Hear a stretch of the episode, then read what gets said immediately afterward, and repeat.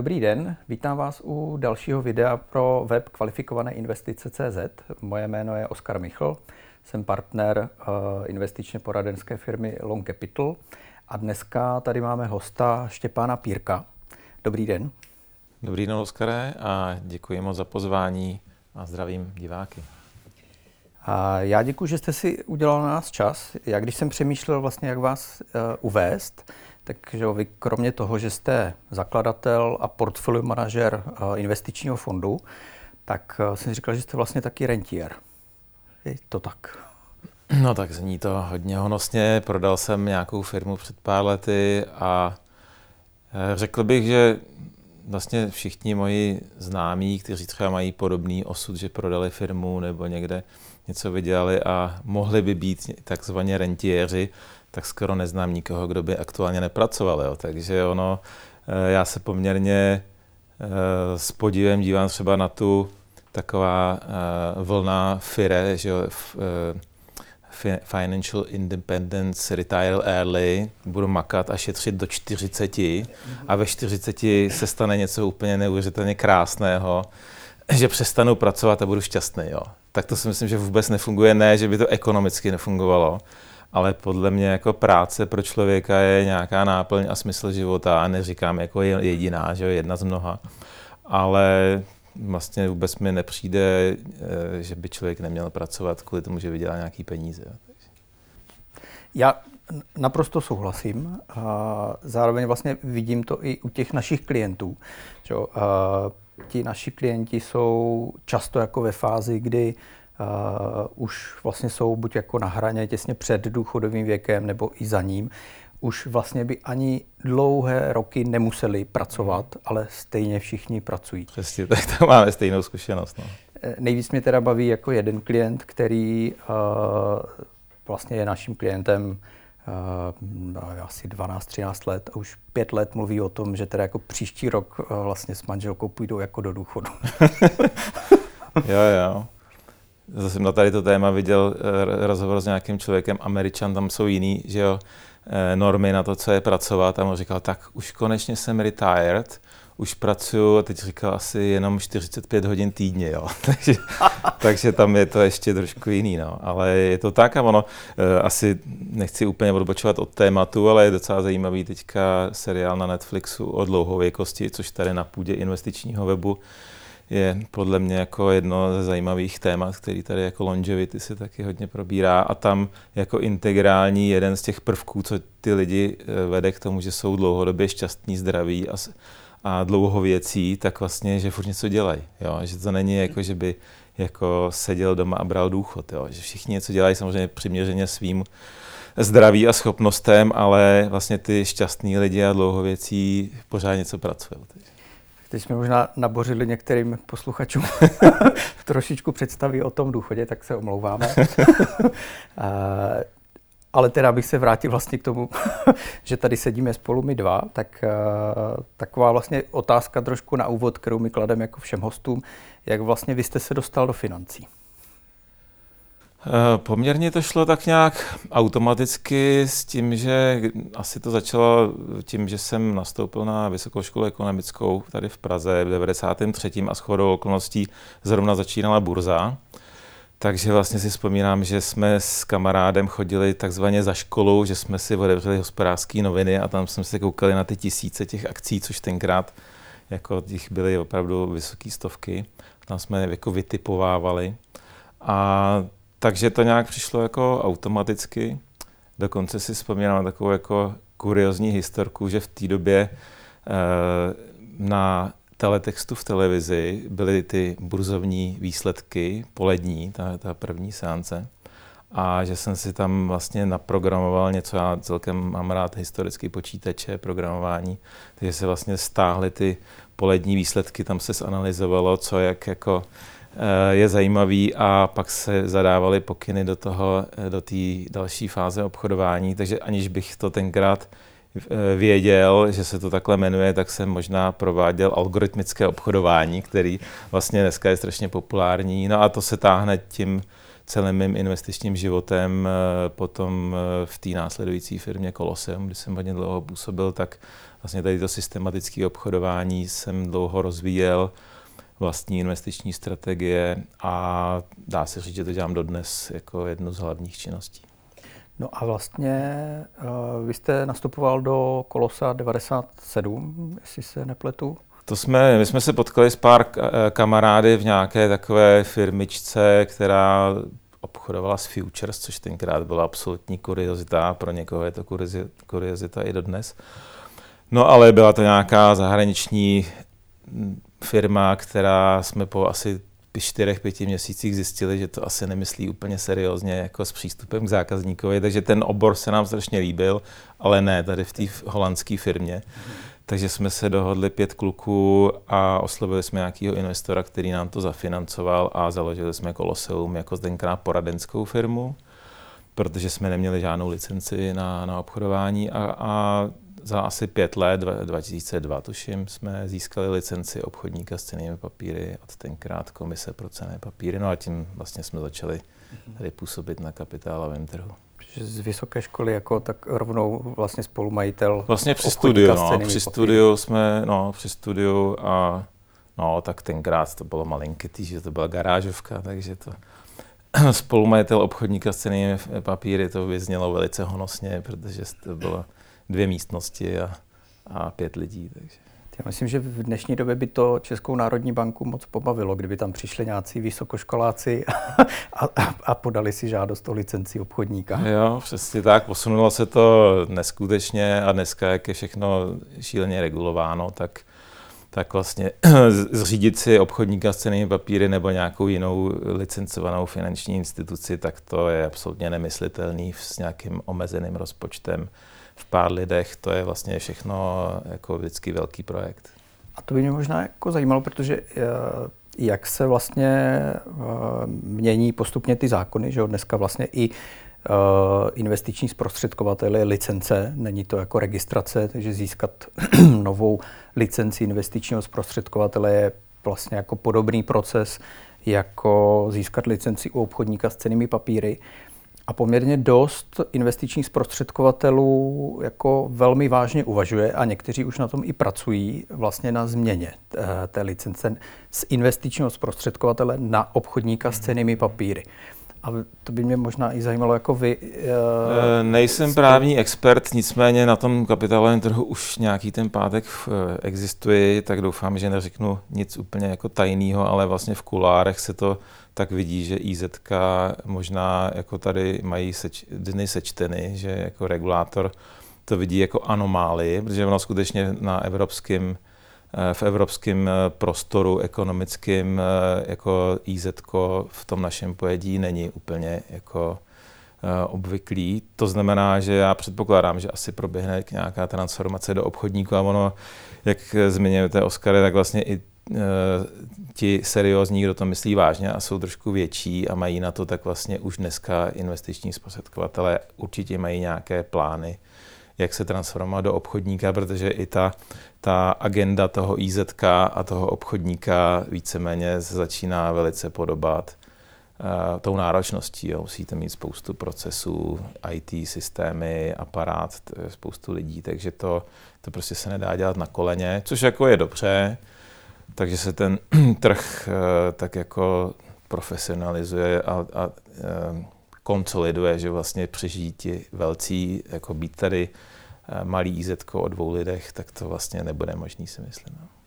Souhlasím, i to je vlastně dneska vidět na tom trhu, že tam vlastně probíhá nějaká, řekl, nazval bych to možná jako konsolidací. No. A určitě i tady ty myšlenky, vlastně ten přechod z té licence IZ na obchodníka. Když se posuneme trochu v čase dál, tak eh, mě, vy jste vlastně eh, z Kolosa potom odešel, prodal jste ten svůj podíl. Já jsem vlastně přemýšlel, jak se tak jako vlastně hledá kupec na podíl v obchodníkovi s cenými papíry. To je jedna z jako, jak se říká, každá mince má dvě strany, takže licence se tady, jako regulace je tuhá, licence se špatně získá a udrží, To znamená, že ten, kdo už ji má, tak je poměrně hodně, hodně subjektů, kteří o ní mají zájem, protože ten licenční proces to je, je bylo a možná i bude jako zdlouhavá věc, takže zájemců, zájemců je poměrně dost o, o, o obchodníky nebo IZK, takže to v tom, v tom jako problém si, ne, si nemyslím, že by byl. No, proběhlo to klasickým nějakým due diligence procesem, smlouvy a, a prostě převod těch papírů, takže standardní jako prodej společnosti. No a vlastně předtím ještě, než jsem, eh, eh, než jsem eh, tady ten krok udělal, tak už existoval ten fond, který spravuju teď Bohemian Empire, fond kvalifikovaných investorů. Takže jsem se postupně, nebo nějak pozvolna asi během roku přesunul, protože jsem tam byl předseda představenstva a bylo to na mě hodně navázaný, takže se to předalo a vlastně teď už jsem jenom manažer hedžového fondu, což když si řeknu, tak je poměrně uh, uh, úsměvný, že zhruba už od nějakých 25 let byl můj sen se stát uh, hedge fond manažerem svého vlastního fondu. No a už skoro v důchodu se mi to podařilo, takže... Takový splněný sen. takže klukovský sen se mi v nějakých jo. 45 jako poved zhruba. No. A to není takový úplně typický klukovský sen. Většinou uh, kluci spíš no, tak, o různých tak, typech tak, aut. No tak každý je nějaký, jako, jako auta. Auta mě lákaly v době, kdy jsem na ně neměl peníze a když na ně mám peníze, tak už mě nelákají, takže takhle bych to viděl. No. Uh, tak pojďme si říct vlastně něco o fondu. A dneska vlastně teda to je Bohemian Empire fond, který má jeden podfond, uh, Champion. Ano. A jaká je vlastně strategie toho fondu? Protože ona je taková dost ojedinělá na tom českém trhu. Je, eh, ta, ta původní myšlenka, vlastně ten fond byl založen 2016 a začal investovat 2017. A vlastně, když si vzpomeneme na to, jaká tam byla situace, tak, eh, tak byly ty nulové úrokové sazby, pak záporné úrokové sazby, pak vlastně výnosy z dluhopisů, spadly státních na 1-0, dokonce do záporu a vlastně v tom okamžiku bylo, tuším, nějakých 20, 20 eh, tisíc miliard, 20 bilionů, jako česky, americky trilionů dluhopisů se záporným výnosem, jo, což jako tenkrát vypadalo normálně, ale kdo studuje trošku finanční historii uh, i dlouhodobou, tak jako věděl úplně jasně, že to je nesmysl. Uh, mně se líbilo a docela jsem párkrát eh, citoval citát eh, známého bondového investora Billa Grosse, což se mu říká bond guru, tak ten říkal, že tady těch 20 trilionů na naše bilionů dluhopisů se západným výnosem, že je supernova, která jednoho, jednoho dne exploduje. A to mě bylo taky víceméně jasný, akorát nikdy jsem nevěděl eh, přesně samozřejmě to načasování. Takže to byl i jeden z těch, tím se vracím k tomu, proč jsem zakládal ten fond, protože mně připadalo uh, úplně jasný, že jako portfolio jenom akcie a dluhopisy, uh, že to nebude v nějakém okamžiku dávat smysl. Jo, takže jsem vlastně založil fond, kde jsou teda akcie, dluhopisy jsem na nějakou dobu úplně škrtnul, protože by nedávali s výnosem minus 0,5% PA na 10 let, to ne, není úplně atraktivní investice. Uh, byť penzijní fondy je kupovaly, že jo.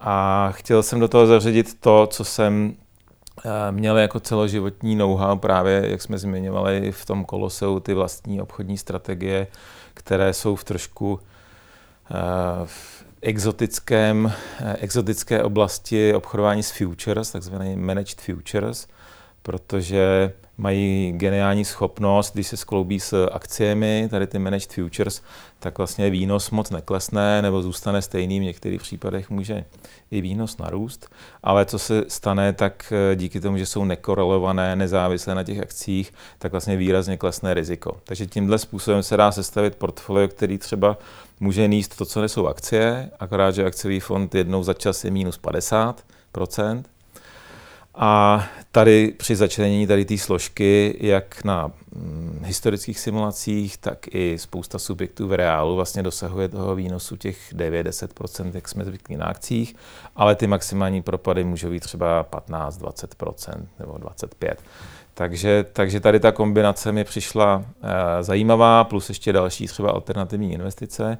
No a co se stalo, když se podíváme 2022, tak dluhopisy minus 16%, akcie v tom daném roce asi minus 19% a v letošním roce ještě vlastně ty dluhopisy na to navázaly, takže uh, musím teda říct, že jsem měl pravdu. Eh, byť ten timing se nedá přesně jako načasovat a, a vlastně došlo k tomu, co jsem lidi, kdo třeba sledují, co píšu, nebo někde na těch webových stránkách mám archiv, tak uh, jsem psal, že dluhopisy jsou vlak, který uh, dojel do konečné stanice, což bylo potom covidu v roce, v roce 2020, byl ten absolutní pík, vrchol uh, dluhopisů. No a to nebyl jen tak obyčejný vrchol, ale vrchol trendu, který trval od roku 1981. Jo, takže to si, jako to, tu perspektivu, když člověk vidí, tak ta korekce, která teďka přichází od toho roku 2000, 2021, 2022, 2023 a pokračuje, tak vlastně to, co my jsme se ve škole učili, že risk-free asset, což jsou americké státní dluhopisy, mm-hmm. tak tady ten risk-free asset v tomto období ztratil 50% svojí hodnoty a vlastně už třetí rok v řadě klesá. Viděl jsem statistiky Bank of America, další jsou i podobný, že vlastně je to nejhlubší propad na dluhopisek od roku 1780, vlastně se začalo začal jako v souvislosti se vznikem Spojených států, tady ty státní dluhopisy začaly existovat a vlastně nikdy se nestalo, že tři roky po sobě, za celou tu historii, ať bylo cokoliv, tak nikdy se nestalo, že tři roky po sobě ty státní dluhopisy měly záporný výnos. Takže vlastně to nastalo a co je ještě, abych jenom dokončil, co je podle mě strašně závažný a možná se k tomu i dostaneme, je korelace vztah akcí s dluhopisy že teďka tady v tom období, kdy ty dluhopisy padají a taky akcie padaly, tak eh, vlastně ta korelace je pozitivní. Padají dluhopisy, padají akcie a to vlastně za celou tu dobu, eh, co většina investorů, co nás sleduje, pamatuje, tak to vlastně nebylo. A to pře eh, vlastně obrací na ruby nebo staví na hlavu hlavní investiční pravidla smíšených fondů a vůbec investování ho známe. Jo. Takže možná se k tomu ještě dostaneme, protože si myslím, že to je velice zajímavé téma, které já, můj názor je takový, že to ještě neskončilo a že to bude pokračovat. Mm-hmm.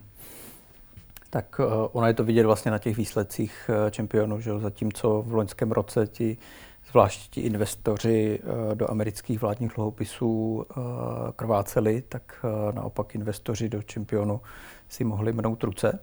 Eh, já bych možná ještě se zastavil trošičku u té vlastně složky Managed Futures, eh, protože to je poměrně vlastně, nebo zařazením tady té části vlastně do toho fondu je, eh, je to jedna z věcí, kterou, která ten fond vlastně dělá jako výjimečným.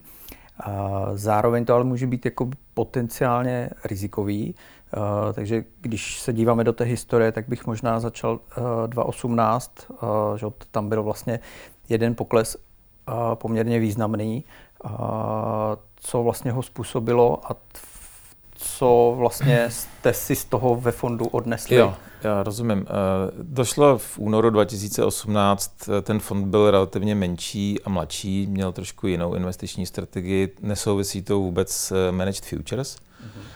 Eh, byla to složka, která v té době měla eh, modelovou váhu 25% portfolia a která byla short volatility, to znamená obchodování na pokles volatility, eh, kterou jsme měli u jednoho z renomovaných amerických správců, to jsme nedělali sami.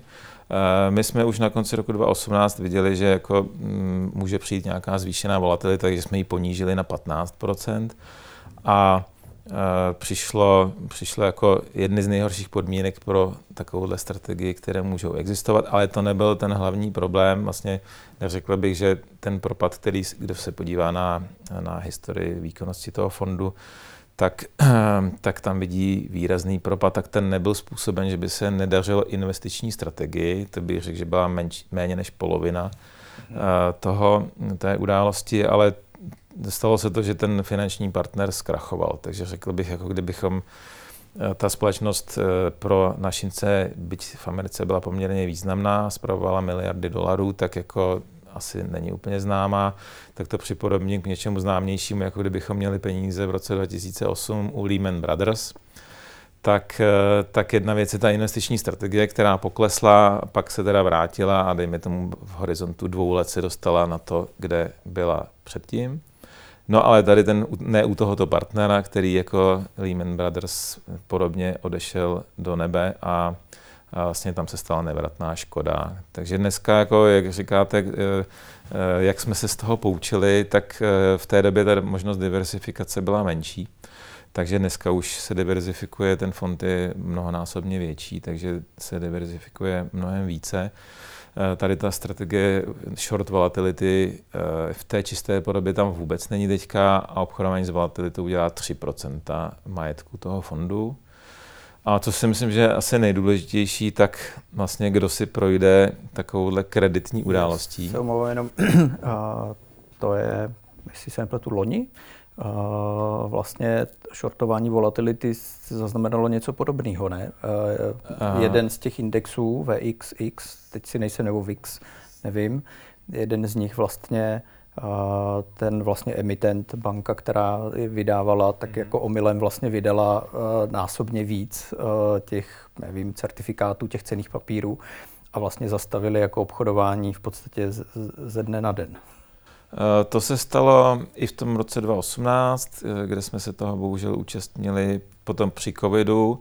Tam už ta strategie byla samozřejmě naše eh, přenastavená a tam vlastně v roce covidu jsme zaznamenali pozitivní výsledek a tady ta událost se nás vůbec netýkala, byť řada tady těch short volatility fondů měla významné problémy a jak zmiňujete 2022 podobně, zase se to opakovalo tak řada subjektů měla problémy a v tom roce 2022, jak už jste zmiňoval, tak vlastně my jsme měli rekordní zisk, takže to je víceméně jenom jako potom ta empirická uh, odpověď na to, jakým způsobem jsme se s tím risk managementem takových událostí vypořádali.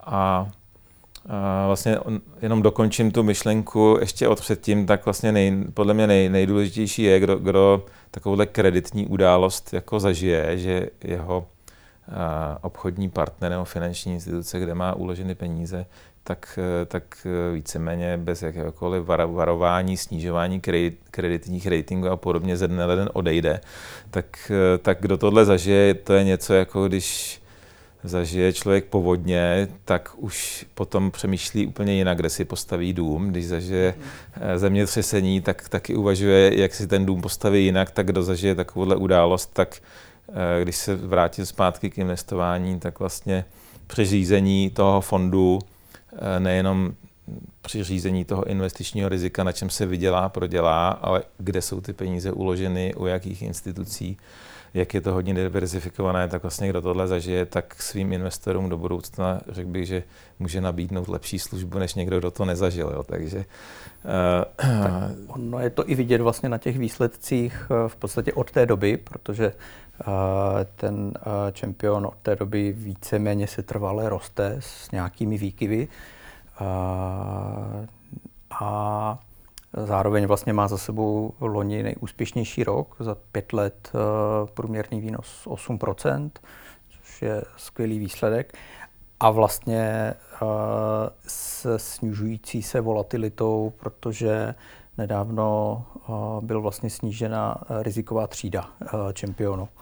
Ano, ano, to je, to je poměrně zajímavý. Tak my jsme po tom výrazném poklesu nechtěli jít cestou, jako by se nabízelo, tak to rychle vyděláme zpátky, ale prostě říkali jsme si, ano, to jako není vlastnost té investiční strategie, ta, jako ne, ta nepochybila, eh, byť se nepatrně modifikovala, tak to je kreditní událost, která eh, jako nesouvisí s tím, takže jsme začali dodržovat, nebo jsme pokračovali v dodržování té investiční strategie s tím, že ten cílový výnos je nějakých okolem 9-10% ročně. Jak už jsem zmiňoval, chceme dosáhnout výnosu akciového trhu, ale s, s tím, abychom neměli ty minus 50% poklesy, což každý, kdo investuje čistě do akciového trhu, tak se mu jednou za pár let eh, nevyhne. Eh, takže tímto tempem eh, investujeme eh, dále, nebo tímto způsobem investujeme dále a jak jste zmínil, tak se to poměrně daří. Na tom třeba dvouletým, tříletým horizontu je to nějakých 11% ročně PA čistého, na tom pětiletém je to kolem 9 a asi 8, 80 zhruba, takže, takže víceméně jedeme, jedeme tím tempem, který jsme si stanovili s tím, že uh, jsem rád, že jste to zmínil, ono to není úplně ještě veřejná informace, uh, ale budeme to teďka... Už je. Uh, už je to na konceku, jo. Už je to na konceku, jo, jo. Tak to jsem, uh, tak vy jsme to ještě nedali na web, to budeme dávat asi během pár dnů, takže se vlastně snížila rizikovost toho fondu z kategorie 6 z těch sedmi na kategorii 4. Takže Eh, dostali jsme se mm, v rizikovosti někde na úroveň smíšených fondů a, a některých dluhopisových, rizikovějších dluhopisových fondů, což může znít kuriozně, jak jste zmínil, že managed futures jako jsou riziková věc, ale jsou riziková jako samotná stand-alone investice, je to vysoce riziková věc. Ale ona tvoří zhruba jenom čtvrtinu portfolia a chová se, jak bylo vidět, eh, nejenom na 50 let historických simulací, ale eh, hlavně v praxi 2022 při covidu i, i dříve, tak vlastně v reálu funguje, když akcie mají nějaké problémy, tak tady ta strategie vydělává nejvíc peněz, takže se to doplňuje. Takže ta složka Managed Futures v praxi eh, to riziko snižuje, i když se může zdát eh, to trošku jako neintuitivní nebo no, protimluvné, dvě že je riziková strategie. Mám tady dvě rizikové věci, ale jo. kumulativně to riziko jo. je nižší. Jo, přesně tak. Jako to já jsem nevymyslel, to není nějaká moje genialita, to vlastně už eh, využívají buď bohatí jednotlivci, nebo i penzijní fondy nebo pojišťovny, různé americké i větší nadnárodní finanční instituce. Tuhle složku Managed Futures, to jsou největší klienti tady té strategie, které nevím přesně tu statistiku, ale jsou to výrazně nad 50% toho assets under management mají právě eh, tady ty velké instituce jako diversifikační složku, kde někdo toho tam má za 5%, někdo za 10%, někdo i za víc, někdo třeba 2%, ale pochopili, že vlastně je to nekorelovaná složka, která jim vlastně zvýší, eh, zvýší kvalitu toho portfolia, to znamená poměr výnos lomeno riziko. Ono eh, je to mm, poměrně eh, zajímavé, když eh, taky trošku protiintuitivní, když bych vám dal jako tři, tři eh, investice. A, B by měla výnos 8% ročně a C by měla výnos 1% ročně.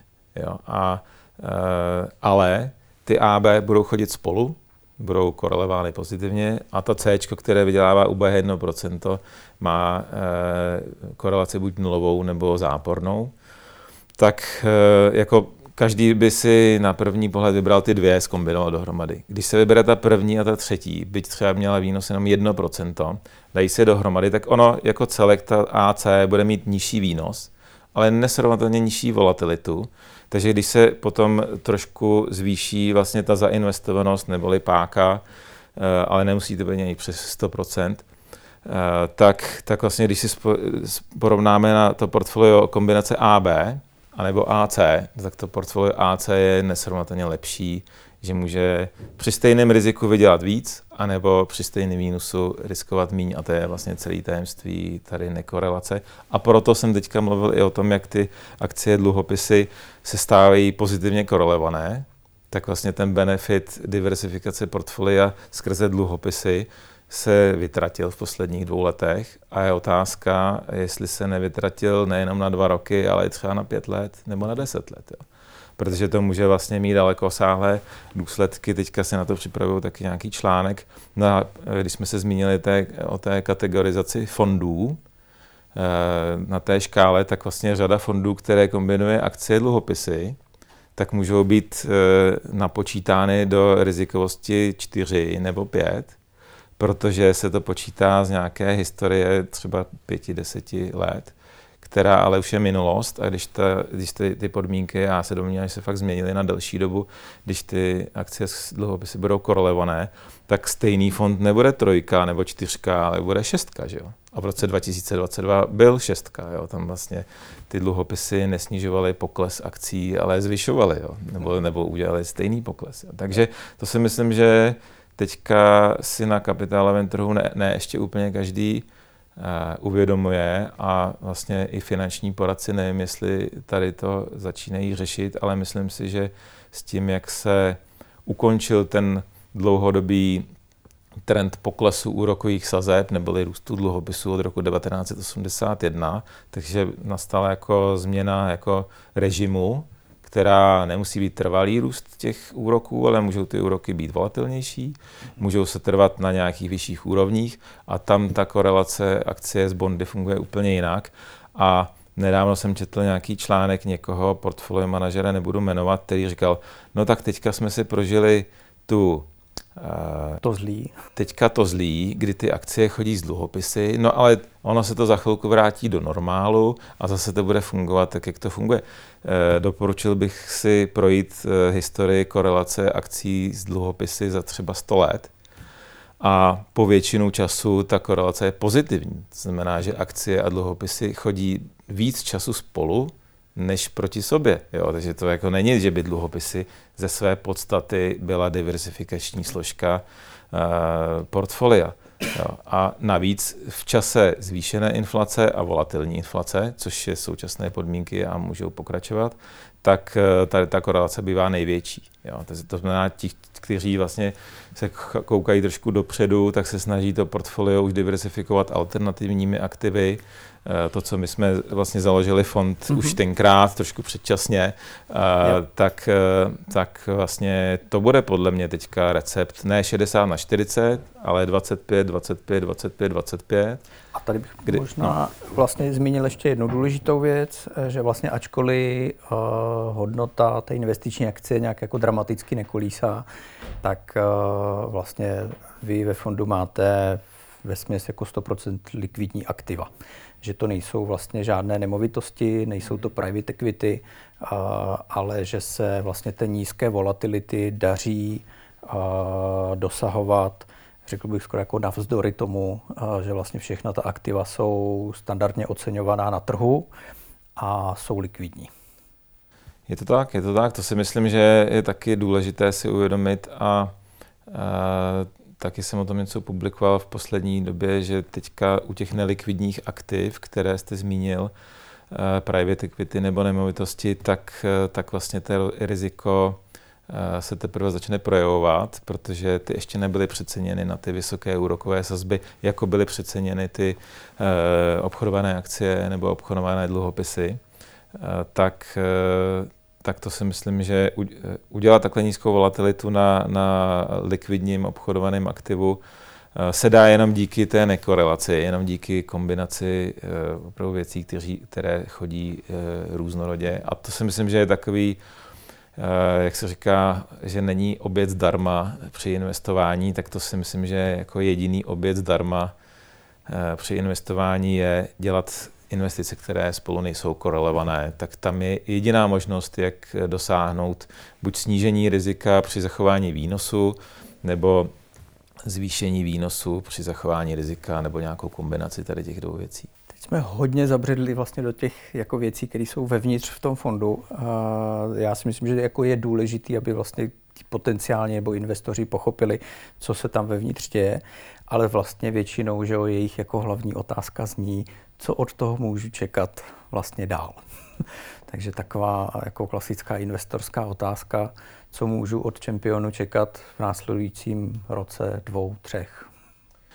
Ten fond eh, svým založením eh, a investiční eh, strategií je koncipován jako tzv. all-weather fund, takže naším cílem je, a poměrně se to daří, dodávat výnos kladným znamínkem nebo aspoň minimalizovat riziko v jakýchkoliv tržních podmínkách. Takže eh, ať budou podmínky příznivé, akcie půjdou nahoru nebo akcie budou klesat, tak to portfolio má tolik aktiv eh, různý, různého druhu a jsou tam i aktivní investiční strategie, že jako celek máme cíl dodávat eh, pozitivní výnos v průměru na úrovni akciového trhu. Samozřejmě nemůžu slíbit, co bude v jednom roce nebo dvou letech, tak to víceméně je daný na tržních podmínkách. Eh, v horizontu jednoho roku, nebo s investičním horizontem jednoho roku nemá smysl do toho fondu investovat.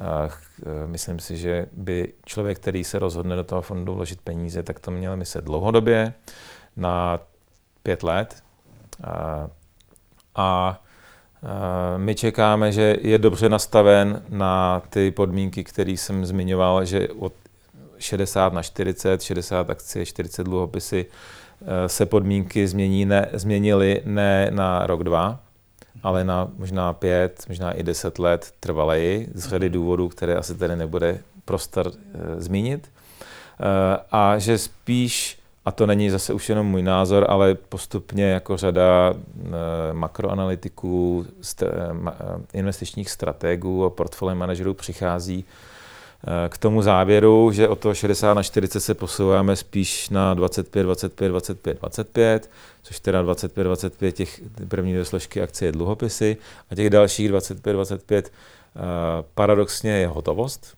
uh-huh. Což v době inflace může se zdát jako nonsens, ale je to tak. Můžeme se zmínit proč a 25% eh, buď někdo říká zlato, nebo spíš v širším pojetí alternativní investice. Můžou to být různé hedgeové fondy, jako jsou managed futures, může to být private equity, private debt, eh, různé půjčky, pohledávky, venture capital a podobně. Takže tam jako je to spíš u těch alternativách, ale 25% cash, protože jsme jako sice jsme v inflaci, ale musíme si uvědomit, že jsme na konci nebo v pozdním stádiu dlouhodobého dluhového cyklu, který samozřejmě skončí inflací v tom monetárním nastavení, jak ho tady máme s centrálními bankami globálně. Tak centrální banky by asi řekly skončil uh, inflací. Skon... Že už to je jako minulý čas. Já bych úplně neřekl, že to je minulý čas. Jo, já jako, říkám... jako daří se jim to odbourávat dobře, eh, ty státní dluhy a další dluhy a ten systém vlastně, jako kdyby se to dařilo tak, jak se to daří teď, to, té měnové i fiskální politice, byť je to bolestivé, ta vysoká inflace a reálně všichni chudneme, tak je to podle mě ještě jako dobře zmanagované v mantinelech, že není revoluce, válka a podobně, tak a že nikdo nepřijde eh, přes noc měnovou reformou o 99% majetku, takže to si myslím, že je ještě ta dobrá, dobrá varianta, ale jako historie, kdo, kdo studuje historii stovky let zpátky, tak eh, jednou za 100 let přichází, nebo jednou za 80 až 100 let přichází většinou i taková větší varianta resetu. No a jsme rozhodně v pozdní fázi dluhového cyklu, kde kromě té inflační cesty, která tady v tom monetárním nastavení je eh, rozhodně asi ta pravděpodobnější, tak po cestě určitě bude docházet eh, k různým bankrotům různých eh, finančních institucí nebo firm.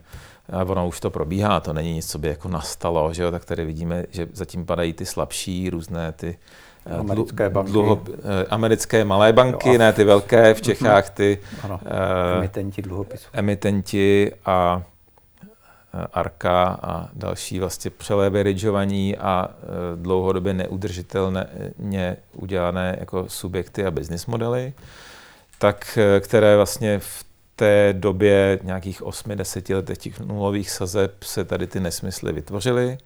Teď se sazby dostaly na normální úroveň, ne, a, nebo normální, historicky normálnější úroveň.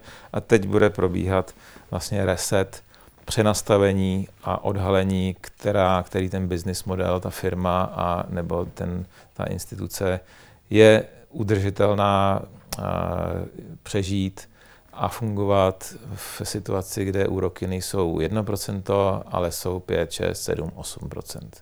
Což eh, když se člověk podívá na historii třeba za 5 tisíc let úrokových sazeb, což skutečně ty, ty záznamy jsou už od 3 tisíce let před naším letopočtem Cham, Chamurabi eh, stanovoval měnovou politikou úrokové stropy na, uh, stropy na úrokové sazby. Jo. Takže maximální sazby za, za půjčení stříbra zakepoval na 27% a podobně. Takže to není vůbec nic nového, ale za celou tu historii je úplně nové, že ty, za, za, že ty úrokové sazby byly záporné těch posledních nějakých 80 let. Tak to je anomálie a teď se dostáváme do, do normálu. Jo. Takže kdo jako žije v nějakém, nějaký představě paradigmatu, že jako teď jako po covidu se něco stalo nenormálního a ono se to vrátí, jak to bylo 2009 až 2020, tak to, jako to byl ten nenormál a teď je normál. Jo. Takže se vlastně postupně přizpůsobí všechna aktiva tomu, že prostě budou níst 6%, včetně nemovitostí, budou muset byty níst 7-8%, a ne 3%, protože když jako někdo, kdo chce koupit byt, si může tady do peněžního fondu uložit za 6-4%, tak proč by kupoval byt, že jo, kde horko těžko vydělá 3, že jo. My jsme teďka tady otevřeli jako spoustu témat, které by si zasloužili, myslím si, že samostatný díl, možná každé.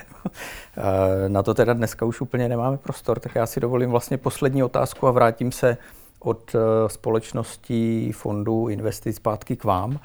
Eh, co vás čeká v nejbližší době? Dál řízení fondu a užívání si toho rentierství nebo máte nějaké uh, další plány? Máme zatím si spíš fond? Už, zatím nebo? si spíš užívám práce, ale mě to baví, takže pro mě to je, já jsem si říkal, někdo se mě na to nedávno ptal, jsem říkal, já jsem, já jsem asi šťastný, protože pro mě, já se cítím v práci, jako když fanoušek Sparty jde na fotbal a sleduje ten fotbal, tak já se takhle cítím v práci, že? takže, takže to, to mám štěstí a a teďka uh, si nakládám další věc do příštího roku, že zakládáme nějakou investiční společnost a čekáme na licenci České národní banky. A tady ten fond se vlastně uh, vtělí do většího subjektu, kterou s jedním partnerem, který je jako hodně významný na českém trhu, zatím mimo kapitálový trh, tak vlastně uděláme jako e,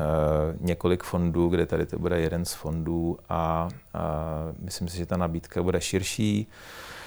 E, tady ten fond e, bude mít ještě víc peněz ve správě, takže další možnost diversifikace třeba do jiných e, externích hedge fund manažerů, což je jedna z těch věcí, který jsme dneska asi moc nezmínili, že vlastně ten fond Champions se jmenuje kvůli tomu, že má investovat jak do kvalitních aktiv, jako jsou akcie nebo dluhopisy kvalitních emitentů, tak do kvalitních externích manažerů, takže vybíráme vlastně top světové manažery v té dané oblasti, což už tam třeba nějací jsou a bude jich víc.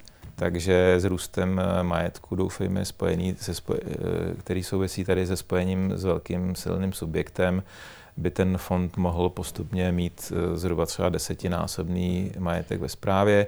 Tím se sníží i náklady na, na řízení toho fondu a možná i dojde k rozšíření týmu vlastně na, to, na ty investice. Takže. To by se chtělo říct, že vám to rentiérování dlouho nevydrželo. Já neznám nikoho, kdo, kdo by jako aktivně, jsme se o tom bavili na začátku, že jako když člověka něco baví, tak proč by to nedělal, že tak eh, ať se daří. Moc děkuji, eh, že jste si na nás udělal čas a mohli jsme trošku víc eh, přiblížit divákům, posluchačům, o čem vlastně Champions Fond je, i vás. Že jsme mohli trošku i vlastně si říct o tom, co nás, co nás čeká do budoucna. Takže díky. A, a Já děkuji moc, Oskare, za pozvání a bylo to moc příjemný. Díky. Díky, díky. Příště uslyšíte rozhovor pod vedením kolegy Martina Urbana eh, na úplně jiné téma. Bude to o fondu ESG Senior Care, bude to eh, trochu na téma longevity, o kterém jsme tady taky mluvili. Eh, takže můžete se těšit na další rozhovor a další pro vás samozřejmě připravujeme. Takže budeme rádi, když nám zachováte přízeň. Pěkný den.